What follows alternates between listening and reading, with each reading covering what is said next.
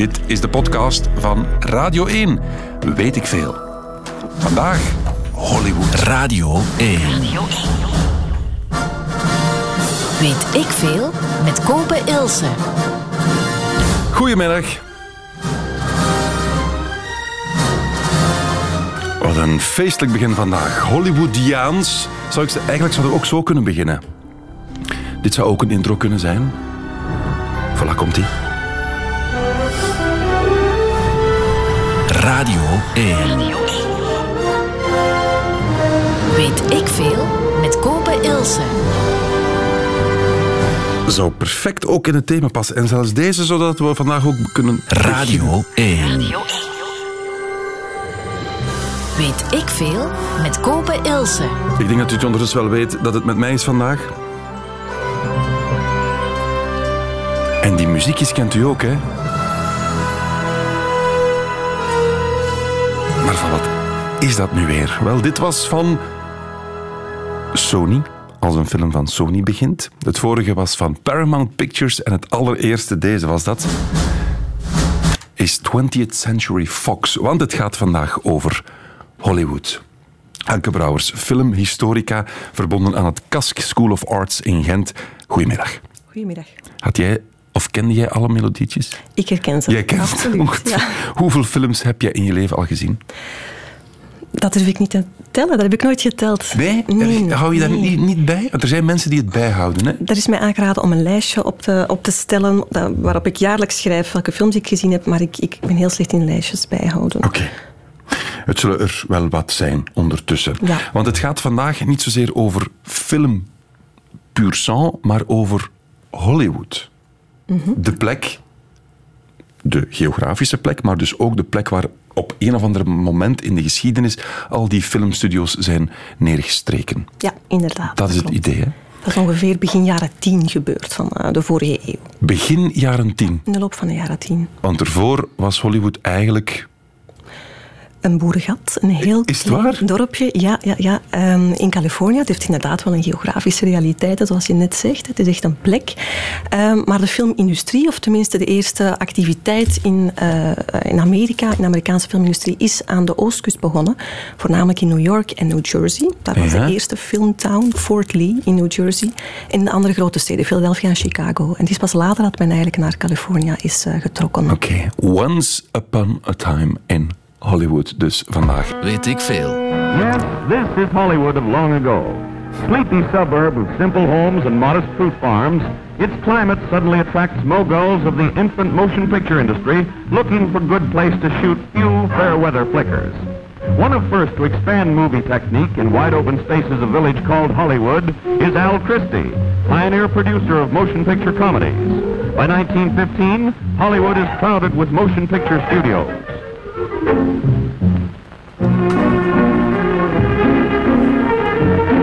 And four years later, Douglas Fairbanks, D.W. Griffith, Mary Pickford, and Charlie Chaplin form United Artists Company. Early stars of New Company are Dorothy and Lillian Gish, here at work in one of early Hollywood studios.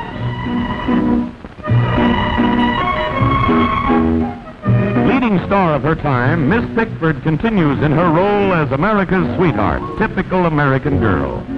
Funniest man in motion pictures is Charlie Chaplin, at one time considered funniest man in the world. Early love stories involve the innocent maiden, enamored villain, brave hero, and happily ever after ending. Voilà, dat was het. 1915. Toen gebeurde het allemaal bij mij in de studio. Anke Brouwers, filmhistorica, verbonden aan het Kask School of Arts in Gent. Ja, je zei het daarnet al, eigenlijk zat die filmindustrie aan de oostkust, New Jersey, New York. En dan is er beslist op een of ander mo- moment of, of een plek of een gebeurtenis dat het allemaal naar de westkust moest. Het moest naar dat boerengat Ja. Hollywood. Waarom? Een combinatie van factoren. Men, begin jaren 10, dus echt 1910 zelfs al, ging men vaak in de winter al naar, eh, zuid, naar meer het zuiden van Amerika. Ging men naar Florida of naar Californië, hing er vanaf. Omwille Ehm, van het weer. Omwille van het goede weer. Ja, men draaide eigenlijk in open studio's. Dus men draaide vaak in glazen studio's. Men had zonlicht nodig. Dat was het licht dat men gebruikte om dus alles te belichten, de sets. En het was beter weer daar. Hè. New York, ja, daar wordt het in de winter behoorlijk eh, donker, een beetje slecht weer. Dan kon je niet draaien. Dus die weersomstandigheden waren de eerste echte goede reden om naar daar te trekken. Maar er waren nog redenen. Ehm, het hele financiële gedeelte, de, de grote bazen, die zaten in New York, ja, waar het eigenlijk dicht bij Wall Street zitten, waar echt de, de business, het businesskant of businessgedeelte van Hollywood wordt ontwikkeld. Het is ook voor filmmakers vaak fijner om een beetje ver weg van de grote bazen te zijn. Je kan draaien eh, met minder mensen die over je schouder komen meekijken. Dat is zoals werken op de radio in de zomer, dan zijn de bazen Aan de zee. Of, Ja. of aan de zee, dan gaan zitten in een Bijvoorbeeld, studio. Dat ja. kan je doen, ja. Dus ehm, dat deden zij ook. Maar een belangrijke reden was ook, ehm, je had eigenlijk een, ehm, dat is een beetje een, een, een- echt een stukje concrete geschiedenis. Edison, die belang, een belangrijke figuur in de ontwikkeling van technisch, van, van wat de camera betreft, een aantal technische aspecten daarvan, die had een aantal patenten.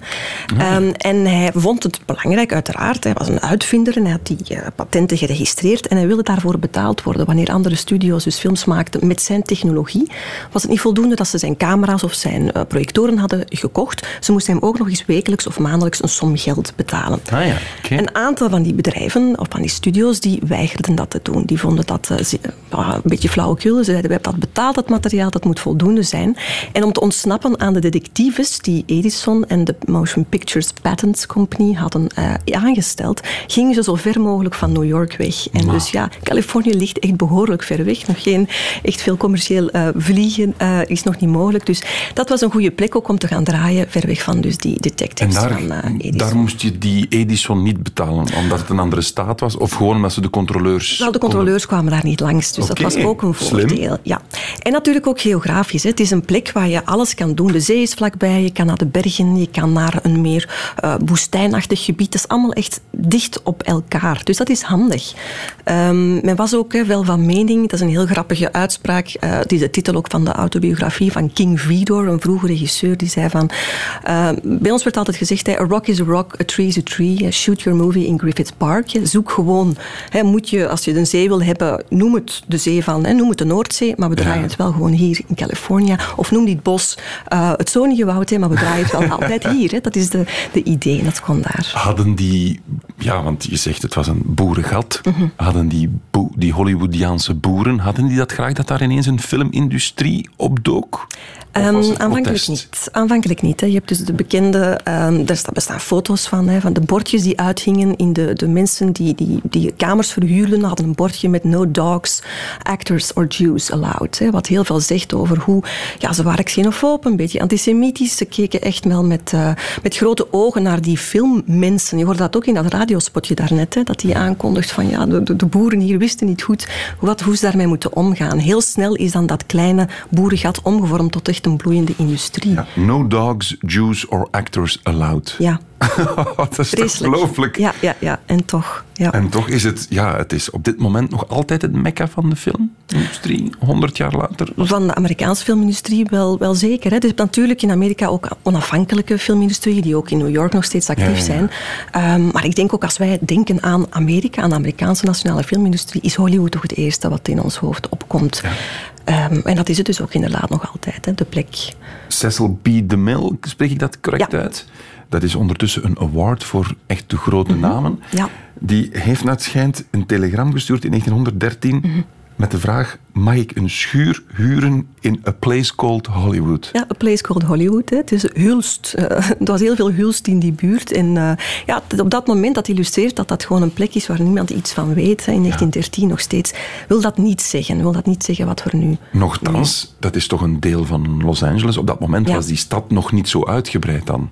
Nu, dat waren kleine gehuchtjes in de buurt van, van Los. Angeles. En uh, langzaam maar zeker is inderdaad die stadsagglomeratie gegroeid. En is dat nu één groot... Los Angeles enorm groot. Het spreidt zich Gigantisch. helemaal uit. Op dat moment stond ook waarschijnlijk nog niet in het groot op de heuvels Hollywood. Dat is ook pas Nee, later nee, gekomen. Hollywood, Hollywoodland hè, was het Ja. oorspronkelijk. Ja, is pas later gekomen. Ja, dat was Hollywood Land eerst. Hè? Ja. En waarom is dat land er afgevallen? We hebben het nu over die witte letters in de heuvels. Wat, Heeft dat een bepaalde reden? Nee. Voornamelijk omdat het eigenlijk niet wordt uitgesproken. Je zegt Hollywood, hè. je zegt niet Hollywoodland. De meeste van die studios die verhuisden van de oostkust naar dus de westkust, die eh, gingen daar hun eigen steden, zo noemden ze het, Universal City, werd daar opgericht. Ja, ja. Ehm, en, en dus men had daar zo wel een idee dat men daar inderdaad een nieuwe, een nieuwe land of nieuwe nederzettingen aan het plaatsen was. Wat past ook wel binnen die Amerikaanse idee, die mythologie van hè, we gaan naar het westen en we gaan dat verder veroveren en we gaan de beschaving daar brengen. moet een fijne tijd geweest zijn. Hè? Ja, van pioniers. Mhm. Ja, echt pioniers.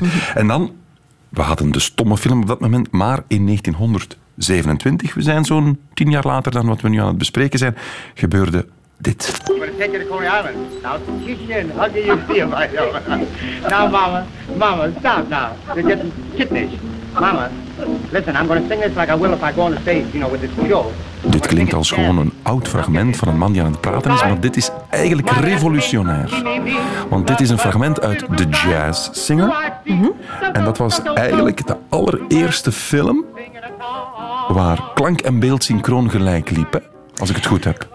Het was de eerste featurefilm die alleszins ook in de markt is gebracht. Dus een langspeelfilm. Er waren al verschillende fragmenten. Met geluid werd al heel lang geëxperimenteerd. En er waren korte, meestal muzikale fragmenten, inderdaad, die al wel werden vertoond voor films als speciale attracties. Maar dit was dan inderdaad een langspeelfilm waar je, hoewel als je de film bekijkt, zal je misschien wel even eh, schrikken, want je ziet daar zowel ook nog de stille film tekstpancartes. Dus de film is in grote mate een stille film met momenten van geluid. Dus Ja, het die pancartes, je bedoelt, je krijgt vijf seconden beeld, dan krijg je vijf seconden pancarte. Pancarten met een dialoog Ja. of een stukje tekst. Ja, inderdaad. Ah, dat was nog niet de hele film. Nee, nee, dus als je de film bekijkt, dan eh, zal je merken dat dat nog echt een overgangsfase is. Maar het wordt wel als de eerste talkie.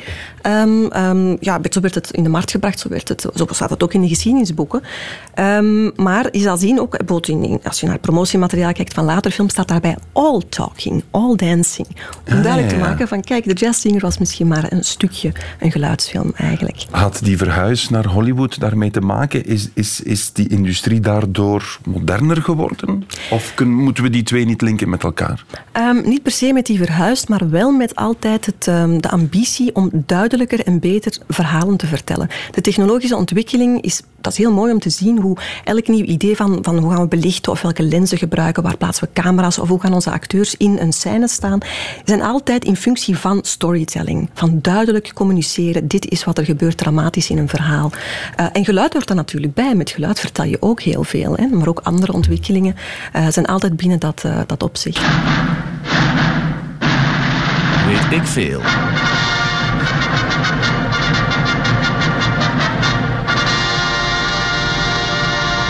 Ah, dat klinkt schel nu, hè? maar dit was een van de allereerste...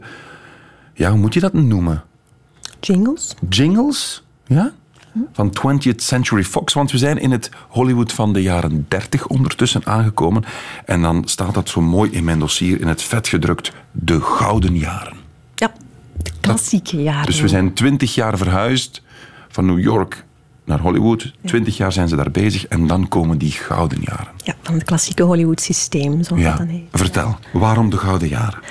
Wel, de Gouden Jaren, dit is het systeem, vooral vanuit het perspectief van de studio's zijn dit de Gouden Jaren. De studio's hebben een systeem ontwikkeld ehm, dat voor hen zeer interessant is, ehm, zowel commercieel als artistiek, werkt dit zeer goed. Dus wat gaan ze doen? Ze hebben eh, het voor elkaar gekregen dat zo, zowel de filmproductie, dus het concreet maken van de films, dat ze dat allemaal in handen hebben. Ze hebben ook, eh, elke studio heeft een eigen vaste groep acteurs in dienst, mensen van de kostumering, mensen van het scenario-departement. Die werken samen allemaal eh, op verschillende projecten van één studio. Eh, ze doen ook de distributie, dat is de verdeling, dat is meer een logistiek gegeven vaak, ook de marketing. Dus hun eigen films gaan ze dan ook promoten, in de markt zetten en verspreiden. Niet alleen over heel Amerika, maar wereldwijd.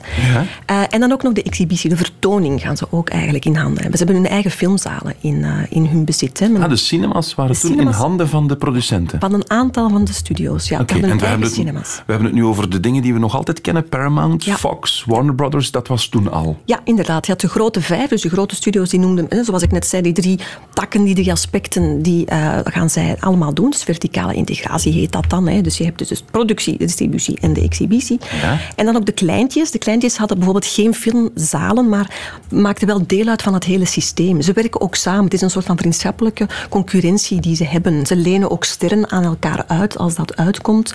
Uh, maar ze houden eigenlijk er een gesloten markt op na. Dus een, een oligopolie, dus een gedeeld monopolie over die filmmarkt. Ja. Uh, nu ga je misschien denken van, kijk, Amerika, dat is toch vrije markt, et cetera. Ja. Dat is ook zo. Dus het werd meteen eigenlijk ook wel aangeklaagd. En hebben verschillende rechtszaken gevoerd, maar ze hebben dat vrij lang kunnen volhouden. Ze hebben verschillende zaken aan in beroep gegaan. En het is pas later, hè, dat is nu weer een sprong in 48, wordt er echt beslist dat dat niet meer mag, hè, die die verschillende takken combineren. Dus toen is er beslist in 48 van de macht van die studio's is te groot. Ja. Omdat ze alle, op alle fronten van de filmbusiness actief zijn. Dat moet dat moet stoppen. Dat moet stoppen. Dus het was een trustvorming, dat moet stoppen. Ze moesten één tak afstoten en dan hebben ze beslist om ja, de minst winstgevende, uiteraard, hè, zijn ze dan beginnen afstoten. En dat waren de filmzalen. Die zijn uiteindelijk dan losgekoppeld van die grote studio's. Want het idee eigenlijk bij die zalen was van, kijk, je maakt een film, dat is altijd een risico, kost heel veel geld. Hè. Je gaat die dan promoten.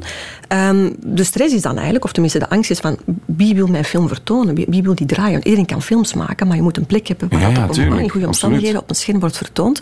Maar als je zelf natuurlijk die zalen bezit, dan is dat al een garantie. Dus elke film die je maakt, had een ingebouwde zekerheid van die vindt een publiek of die vindt een zaal. Maar als je dus niet tot die grote vijf behoorde, dan Ja. mocht je nog zo creatief zijn. Die film zal nooit in de zalen gedraaid hebben, want ja, die zalen waren ook in handen van de grote ja, concurrenten. dat klopt eigenlijk. Nu, er was wel een beetje onafhankelijke productie, maar dat was altijd in samenwerking dan met die grote vijf of die kleine drie. Dus je ging eigenlijk nooit... hè, kunnen altijd films gemaakt worden voor een nichepubliek. Iedereen Tuurlijk. kan dat. Iedereen is vrij om films te maken, maar die zullen niet in de grote eh, geaffilieerde zalen Ja, en je kon het ook nog niet op DVD uitbrengen of op Netflix zetten, want dat bestond allemaal Dat nog niet. nog Dus die cinema was, was, zeer, was de enige plek waar mensen beeld konden Ja, ja, bekijken. ja, inderdaad. En ook dat was de enige keer, als die film uit de zalen was, dan werd die niet terug beschikbaar tenzij je een re-release had een paar jaar later. Het is ook nog voor de, de, het videotijdperk. Hè. Dus dat is. eh, Zitten we nu in de tijd van Casablanca en van die dingen? Dat de- 42. 42, ja, ja, dat is ja, toen. Dat is, dat is inderdaad, dat zijn de klassieke jaren, de ik noem het de gouden jaren, omdat je dan, je ziet hoe dat systeem dan heel goed werkt. Hè, maar dat, dat is ook een film die op, tot stand komt door een stukje uitwisseling hè, van een ster die eigenlijk bij een onafhankelijke producent zit, bij David O. Selznick, die bij Warner Brothers dan een film gaat maken. Zij hebben Bogart al jarenlang in dienst en die heeft verschillende soorten rollen gespeeld. Humphrey Bogart. Humphrey Bogart. Ja. Eh, maar die wordt met Casablanca opnieuw gelanceerd met een meer ja, romantisch aspect. Men gaat eigenlijk, het is dan de ruwe gast nog steeds, ruwe bolster, maar het is nog van binnen toch iets, hij heeft iets liefs en zachts. Ik heb die eigenlijk nog nooit gezien. Is die, is die, is die goed? Heel goed, ja, fantastisch. Kan je er vandaag nog van genieten? Zeker en vast, ja. ja. Oké. Nu, ik lees dat een zekere Bette Davis Mhm. Ambras maakt. Die maakte Ambras, ja. Omdat het allemaal geregeld was en ze wou er ergens tussen komen, toch? Hè? Ja, ja, ja. Ze, het- is een beetje een rebelse dame. Ehm, ze werd de Fourth Warner genoemd. Hè. Je had de Warner Brothers, dat waren, en effet, dat waren broers. Hè. En Jack Warner is daar de bekendste van, omdat dat ook de meest ja, uitgesproken, de meest ja, flamboyante figuur was. Ehm, nu, zij werd de vierde Warner genoemd, omdat zij die studio echt heeft bevochten. Ehm, zij had dus een vast contract, dat was een zevenjarig contract. Dat Zij was actrice? Actrice, ja, Ja. Grote actrice. Je kent dat liedje misschien, Betty Davis Eyes, met die heel Dat staat toch wel klaar. Dat is fantastisch. Ik had dat gehoopt. dat is geen toeval natuurlijk. Ehm, dus zij was daar in dienst en die zevenjarige contracten die stipuleren dat je dus werkt voor een studio en je krijgt opdrachten en je doet die. Je hebt daar geen creatieve of artistieke inbreng en het was dus een hele zware opdracht. Je kreeg heel veel films. Ja, zeven jaar in dienst, de studio wil er alles uithalen. Je Het moest opbrengen. je moet opbrengen. Je bent een product, hè. er is in jou geïnvesteerd en je moet opbrengen. Eh Davies had ook echt heel veel ambitie. Dat is dus iemand met, die zei van ja, ik ben, ben, ik ben actrice. Was een niet alleen een ster. Fantastische actrice. Echt waar? Oké. Absoluut, ja. En twee. Ze heeft wel een Oscar gewonnen al heel vroeg, in 35, voor Dangerous, wint ze een Oscar. En ze dacht, ja, nu moeten ze mij toch een beetje beter gaan behandelen bij Warner Brothers. Nu moeten ze mij toch materiaal gaan toeschuiven dat ik ook aangeef. Dat bleek niet zo te zijn. Ze werd eigenlijk opnieuw in minderwaardige filmrollen gecast. En ze werd zo boos dat ze het gewoon is afgetrapt. Ehm, er moesten reshoots voor een film zijn. Ze is gewoon vertrokken. Ze heeft een paar telegrammen gestuurd. Ze zei Ja. eerst van, ik heb de mazelen. Dan zei ze, oei, ik ben nu op familiebezoek. Vervolgens zei ze gewoon stop, stop in haar telegram, dat was het. En ze vertrok naar Groot-Brittannië. Het was not done, want alle macht zat bij die studio's. Dus Ja, ze ging ja, ja. rechtstreeks in tegen de grote jongens. Ja, want je werd geschorst. Als je weigerde om een filmrol te doen, dan kon men je schorsen. Nu, je denkt dan van, ja goed, dan zeg je gewoon, hè, ik, doe, ik doe even niets en ik zit mijn tijd wel uit. Zo werkte het niet, want werd gewoon eigenlijk aan het einde van die zeven jaar werd dan die schorsing daaraan vastgeplakt. Dus je kon zeggen, deze rollen doe ik niet, dus ik zit een maand thuis, maar dan werd die maand aan je contract Ah, toegevoegd. Dus je kon dat ook niet op die manier gaan omzeilen. Het was echt heel streng hoor. Ze hadden rechten op, op elke mogelijk portret dat van jou gemaakt werd. Je moest garanderen dat je drie jaar met dezelfde partner getrouwd zou zijn. Maar- Alles werd voor jou geregeld. hè. Je had een bepaald imago, dat moest je heel tijd... eh, Maar je kreeg daar wel de, de filmsterren-levensstijl voor in de ja, plaats. en je kreeg daar goed betaald voor. Hè. Dus je Ja. ook maandelijks of, of wekelijks werd je betaald. Dus je hebt ook voordelen natuurlijk. Het is niet alleen maar poor little rich star. Dat is het ook niet helemaal. Maar mensen met ambitie, zoals Davis, een zeer goede actrice, die vond dat toch te beperkend. Er is een, is een rechtszaak tegen haar aangespannen, omdat ze vertrok en had gezegd, ik ga daar films maken. Die heeft ze verloren. Ze werd daar eigenlijk ook afgeschilderd door dan, hè, de advocaten van Warner als een, een beetje een stoute jonge dame. Dus de taalgebruik zegt heel veel. Ze werd als een, een, beetje een gierige, een hebberige, eh, frivole dame neergezet. Ehm, maar ze heeft toch op die manier genoeg pers kunnen genereren. En de verdediging was ook zeer sterk. hè. Er werd benadrukt dat ze haar rechten ook als vrouw een beetje werden Ja, ja. geschonden. Ehm, dus ze heeft dat niet gewonnen, maar het is uiteindelijk wel een klein beetje beginnen keren. De, de, de verhouding ook met die, met die studio, met Jack Warner. Dus ze heeft een aantal heel mooie rollen nog kunnen spelen op het einde van de jaren 30. Ehm, maar het is uiteindelijk pas echt goed gekomen. In 1944 heeft Olivia de Havilland, dat is ook een Warner-actrice, die alleen maar de brave meisjes mocht spelen. Dus alleen maar de, de, de- meestal het liefje van Errol Flynn. Elke keer opnieuw. Ze was dat ook zo beu. En zij heeft ook haar de slechte rollen aangevochten en dat dan wel gewonnen in 1944. En dat heet dan de Havilland eh, Case. Hè. Dat is nog altijd iets waar acteurs naar kunnen verwijzen. Van kijk, hier hebben wij onze rechten toch iets meer mee kunnen eh, veiligstellen. Voornamelijk artistieke rechten. Dus Hollywood is een bewegend ding. Het, Ja. het evolueert continu, zelfs in de jaren 40 al. Mhm. Onder impuls dus van Bette Davis. Ja, de clichés passeren vandaag. Het mag, hè. Als het over cinema gaat, mogen we de clichés niet schuwen. Anke Brouwer zit bij mij in de studio. Filmhistorica, verbonden aan het Kask School of Arts in Gent. En een wandelende encyclopedie, zo blijkt, over het Hollywood uit de jaren stilletjes. Want we zijn aangekomen, denk ik, zo jaren 40. En toen werd er, wat, mij verbaasde, er werd een ongelooflijke censuur en een soort preutsheid geïnstalleerd. Die wordt niet op dat moment geïnstalleerd, die bestaat eigenlijk al veel Die bestaat al langer, Ja, ja, oké. ja. In 34 heb je wel, en, en dat bedoel je, dat die, die, een code. Dat wordt letterlijk te boek gesteld van dit is de production code. En daarin krijg je hoofdstukken waarin echt heel duidelijk staat opgelijst, opgestomd. Dit mag je wel en niet tonen of wel en niet laten zeggen in dialogen Ja. eh, in de films. En dat is een hele strikte ook. En daar moest je je aan houden, want dat maakte deel uit van de... Ja, de producenten hadden dat allemaal ondertekend. En dus inderdaad, ik zei het al, al die studio's werken samen. Als je film geen certificaat kreeg, dan werd die niet vertoond in de zalen. En Maar van waar kwam die moral code, die, die eh, Ja. production code? wel, daar was al vanaf... Overheid, ja. Het was vooral om te vermijden dat de overheid eigenlijk zou tussenkomen. Dus het is zelfcensuur dat men gaat toepassen. Hè. Men, gaat, men wordt niet verplicht.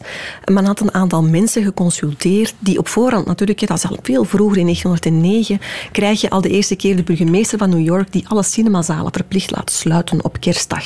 Omdat daar moreel verwerpelijke films in vertoond zouden worden. En op, op de heilige dag mag dat Ja, niet. mensen Ah, ja. werden gecorrumpeerd, het was daar gevaarlijk. En men, men- dat was een nieuw medium op dat moment, nog wel relatief nieuw. En er waren een aantal films waar men dus niet zeker van was dat die wel geschikt waren voor het Publiek. het ging nog niet over blote borsten op dat moment. Want, of wel? Nee, het ging niet over blote borst. Het ging over eh, het feit dat men misdaad toont. Hè. Dat Ah, was ja, ook iets. Het kon mensen inspireren, bijvoorbeeld. Of Ah. omdat men verwijst naar overspel. En daar werd dan grappend over gedaan. Franse cinema bijvoorbeeld was daar veel te lichtzinnig, ging daar veel te lichtzinnig over en werd daarom ook als moreel verwerpelijk doet me een beetje denken aan wat Trump nog vorige week zei, naar aanleiding van die schietpartij in eh, Amerika. Die, die wees dan naar de game-industrie, waar wij nog blijkbaar mee worstelen. Ja. Dat een beetje dat, diezelfde Je vindt reflex, ja, ja, hetzelfde discours vind je terug. Er zijn ook heel veel sociologische studies die worden gemaakt in die jaren om te kijken van hoe beïnvloedt dat kinderen, de zwakkeren van de maatschappij. Of vrouwen, hoe worden zij precies door eh, de filmindustrie eh, geïnspireerd of ja, misschien gecorrumpeerd of moreel getekend.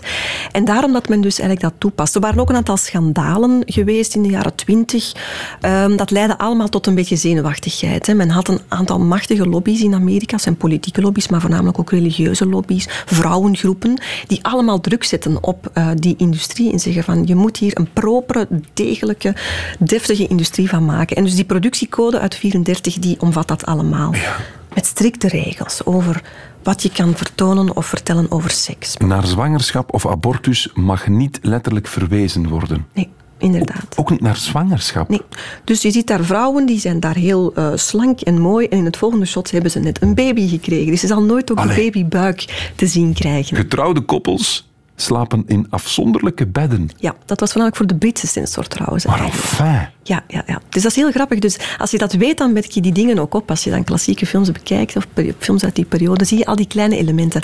Maar die code die leidt ook soms wel tot heel veel creativiteit. Hè? Want het is natuurlijk iets dat je beperkt als filmmaker. Je mag heel veel dingen niet zeggen. Of, eh, je, moet er, ehm, je mag bijvoorbeeld ook criminaliteit tonen, maar dan had je de regel van ja, je hebt ook poetic justice nodig. Dan moet je dat, moet bestraft worden. Je mag dat nooit, hè. misdaad mag nooit lonen. Dus je mag het er wel eventjes over hebben, maar dan moest je dat allemaal door voldoende eh, elementen in de plot duidelijk maken dat dit iets was waar niemand naar mocht Ja, want naar anders maak je toch gewoon doodzaaie films.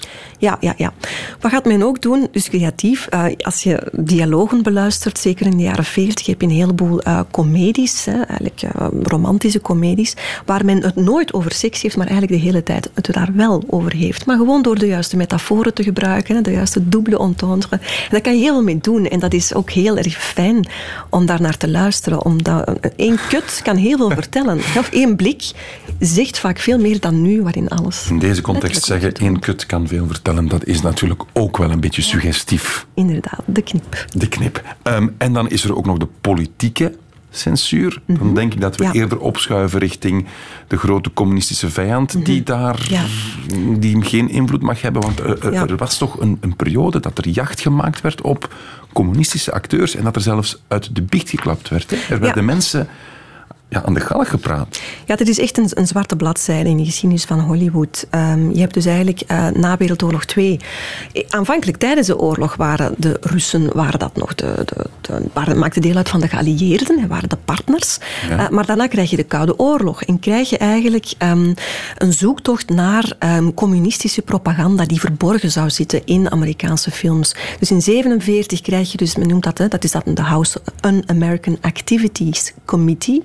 Er werd een onderzoeksgroep opgesteld en die ging op zoek naar films waarin dus communistische inhoud zat. Of waarin dat te goed werd, hè, waarin de, eh, Rusland te veel werd goed gepraat. Ehm, en dan zijn er een heleboel scenaristen die moesten komen getuigen. Die hebben vaak geweigerd om te spreken. Je hebt eigenlijk niet alleen het recht op vrije meningsuiting in Amerika, maar ook de Fifth Amendment. Je hebt ook het recht om jezelf niet aan de galg te praten, dus om dingen niet te gaan zeggen. Maar die mensen die weigerden mee te werken met, dus dat, eh, met die commissie, die werden als unfriendlies bestempeld. Ehm, en die werden soms daarvoor bestraft met een gevangenisstraf. En voornamelijk dan, ze kwamen op een zwarte lijst terecht. Dus ze konden niet meer werken openlijk in Hollywood. De, ehm, Dalton Trumbo is daar een goed voorbeeld van. Maar ook producenten, Adrian Scott, een regisseur, Edward Dmytryk, die werden deel van de Hollywood Ten. Dus een groep mensen die eh, niet meer mochten werken eh, door deze... eh, dus op basis van eigenlijk de beslissingen die deze commissie had eh, En genomen. het was dan puur... Het, het was zelfs niet bewezen dat ze dweepten met het communisme. Het was puur omdat ze niet wilden meedoen met de, de Ja, ze weigerden te spreken. Ja, ze voilà. weigerden iets te zeggen. Nu, de meeste van hen hadden wel communistische sympathieën gehad, maar in principe zou je daarvoor nog altijd Ja. niet bestraft moeten worden. Het is Absoluut. inderdaad een, een, een recht. Ehm, maar dus, eh, dat is dan fase 1. Dus dan heb je die Hollywood 10 gehad. En je hebt ook nog een tweede ronde gehad, waarin iedereen werd geviseerd. Dus in fase 1 voornamelijk scenaristen, maar dat over inhoud ging. En in fase 2 werden ook acteurs geviseerd, bepaalde regisseurs. En het is in die tweede ronde dat een aantal eh, mensen die problemen hadden ondervonden omdat ze niet hadden willen uit de biecht klappen, ehm, dat die toch namen zijn gaan noemen. Elia Kazan bijvoorbeeld, ook Dimitrik in een tweede ronde heeft dat wel gedaan. Ehm, eh, William Holden, een acteur. En dat dat nog altijd leeft binnen de Hollywood-gemeenschap, dat kan je zien in ehm, tijdens de Oscar-uitreiking van 2000 krijgt Elia Kazan een ere-Oscar. We luisteren. This year, the Academy's Board of Governors presents its honorary Oscar to a man whose work is vitally important in the history of American film. He was the master of a new kind of psychological and behavioral truth in acting. More than anybody, he inspired us. He taught us a new respect for ourselves as actors and the potential power of our profession. At a time when the prevailing American voice was bland and glib, this poetic realist, this angry romantic, always spoke fervently to our most basic conflicts between races and religions, classes and generations, men and women, named Elia Kazan. Dus Elia Kazan krijgt een soort ere-Oscar. Robert De Niro presenteert die, wat toch ook niet echt de makkelijkste is. En dan zie je in de zaal de helft applaudisseert Ja. en de andere helft blijft ostentatief zitten en zelfs... Met gekruiste armen blijven Ja. ze zelf zitten. Ja. En hij wordt zelfs uitgejouwd ook. Hè? Door sommigen inderdaad. Er hoort een beetje boegeroep ook in de zaal. Hè. Dat is eigenlijk heel, ja, dat is uitzonderlijk hè, voor zo'n prijs. In principe moet iedereen op Normaal, dat ja. moment. En het is ook een, het is een icoon, het is een belangrijk eh, kunstenaar, belangrijk geweest in Hollywood. Maar dat gegeven dat hij dus een aantal namen heeft genoemd, dat speelt. Hè, degenen die recht staan, dat zijn een aantal eerder republikeins gezinde acteurs. Ook, je ziet ook Meryl Streep staat ook recht, hè, geeft ook wel een, hè, geeft ook een staande ovatie. Ehm, je ziet daar de beslissing die genomen wordt door een aantal acteurs van ik ga hè, de politiek of de geschiedenis scheiden dan van hè, de man, de kunstenaar, de artiest. Maar het was echt verdeeldheid. Dus het, het, ligt dat echt bloot. En het is, eh, je kan het filmpje vinden, denk ik, ook online. En, eh, het geeft dat pijnlijke gegeven weer. Van toen heeft het echt een weg geslagen, heeft het echt heel veel mis. Het heeft ook carrières gekelderd. Hè. Er zijn mensen die daardoor, ja, hun leven was eigenlijk voorbij. Inkomsten, broodwinning wordt plotseling weggehaald. Is, is daar nu nog sprake van? Want nu heb je toch een soort wij tegen Trump gevoel hè, in Hollywood. Het is, het is op dit moment bon ton om wat linkser te zijn, lijkt mij. Ja, de meeste acteurs zullen zich als democraat waarschijnlijk. Er zijn nog altijd uiteraard republikeinse acteurs. Ehm Bonton, ja, dat, dat heeft ook met de presidentskandidaten te maken. Hè. Van de afgelopen jaren, als je gaat kijken, dan eh, Clinton was iemand die altijd goed lag in Hollywood. En, eh, Obama was ook een held. Obama ook. ehm, en, en inderdaad, Trump hoort daar niet echt bij. Het is ook niet echt een, een, een patron of the arts of zo. Dus het is ook iemand die, die, die minder daar ook eh, tot Ja. de verbeelding spreekt. Het is al fascinerend hoe, hoe Hollywood, wat toch gewoon een soort mekka van het entertainment is, toch altijd heel nauw verbonden was met een politieke actualiteit of met een politieke vrees. Dat is, dat is blijkbaar toch nooit echt gesplitst geweest.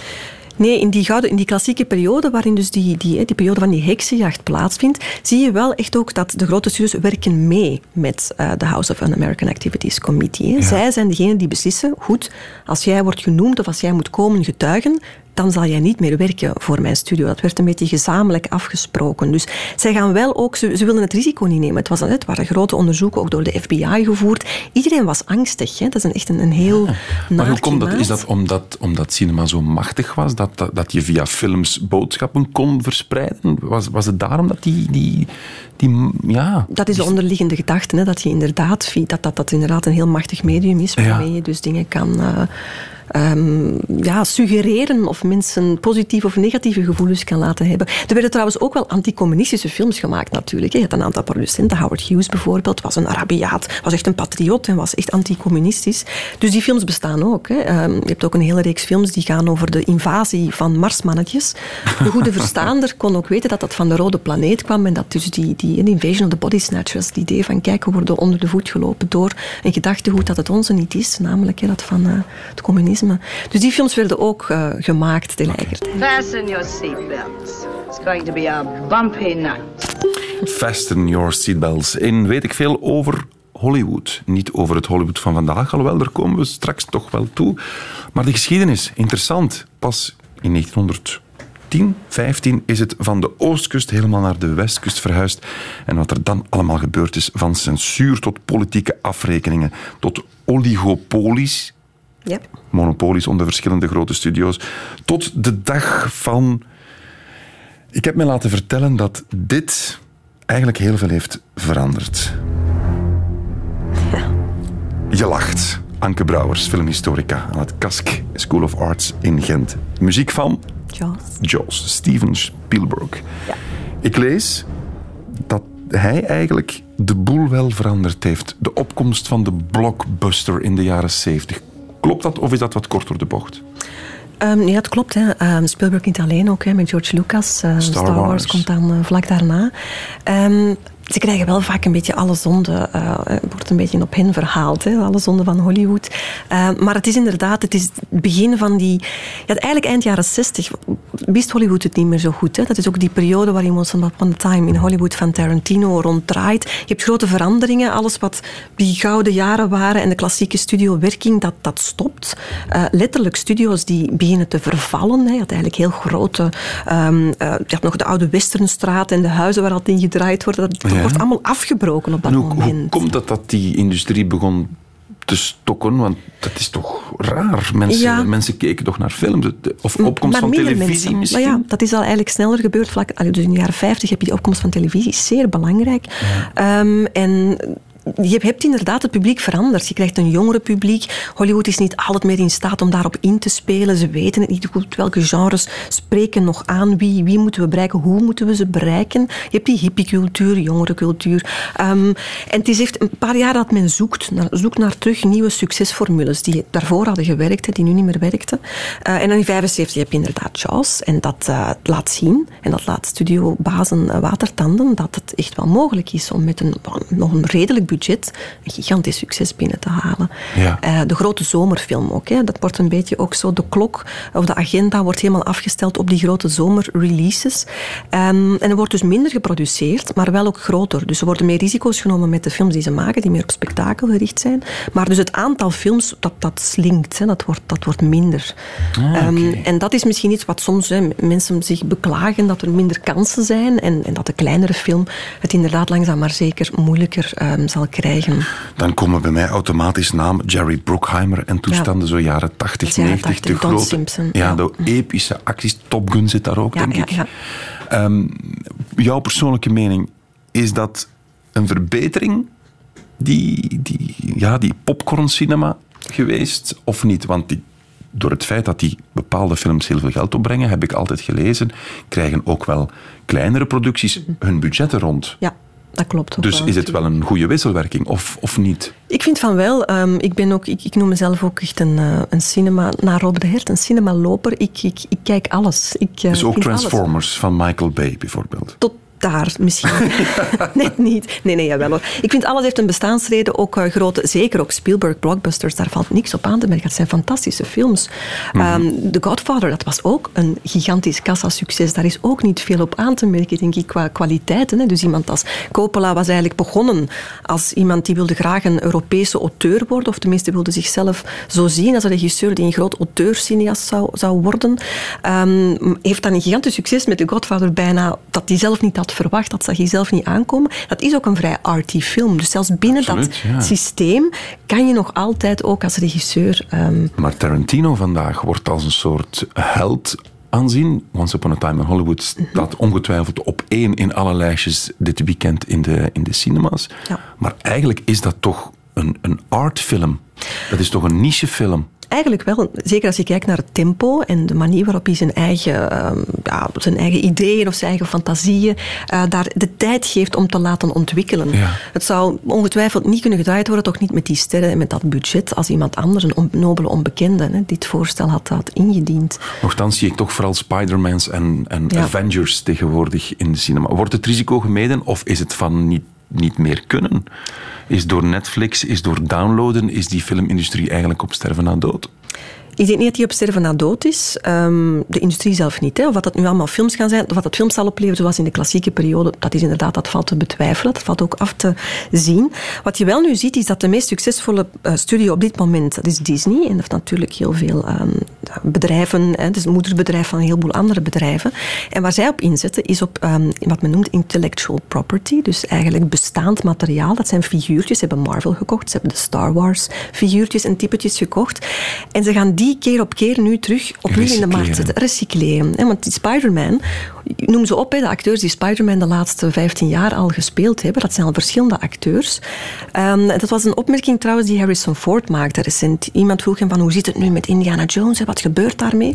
En hij zei toen nog, als een echte ster, zegt hij van ja, kijk, als ik sterf, sterft ook dat personage. Zo simpel is het. Ja. Dat is eigenlijk niet meer de realiteit. Je ziet, als iemand niet meer Spider-Man of Batman speelt, dan neemt iemand anders de cape en het masker wel over. Dat materiaal dat bestaat al. Dus ook, ik denk dat misschien vooral ook het, het sterrensysteem, zoals we wat we daar, daarnet ook over hadden, en de grote ster, die is misschien een beetje op sterven na dood, omdat dat materiaal ehm, sterker wordt eigenlijk dan de naam van de acteur. Ja, maar de kwaliteit van de films, vind jij die als filmhistorica erop vooruit of achteruit gaan?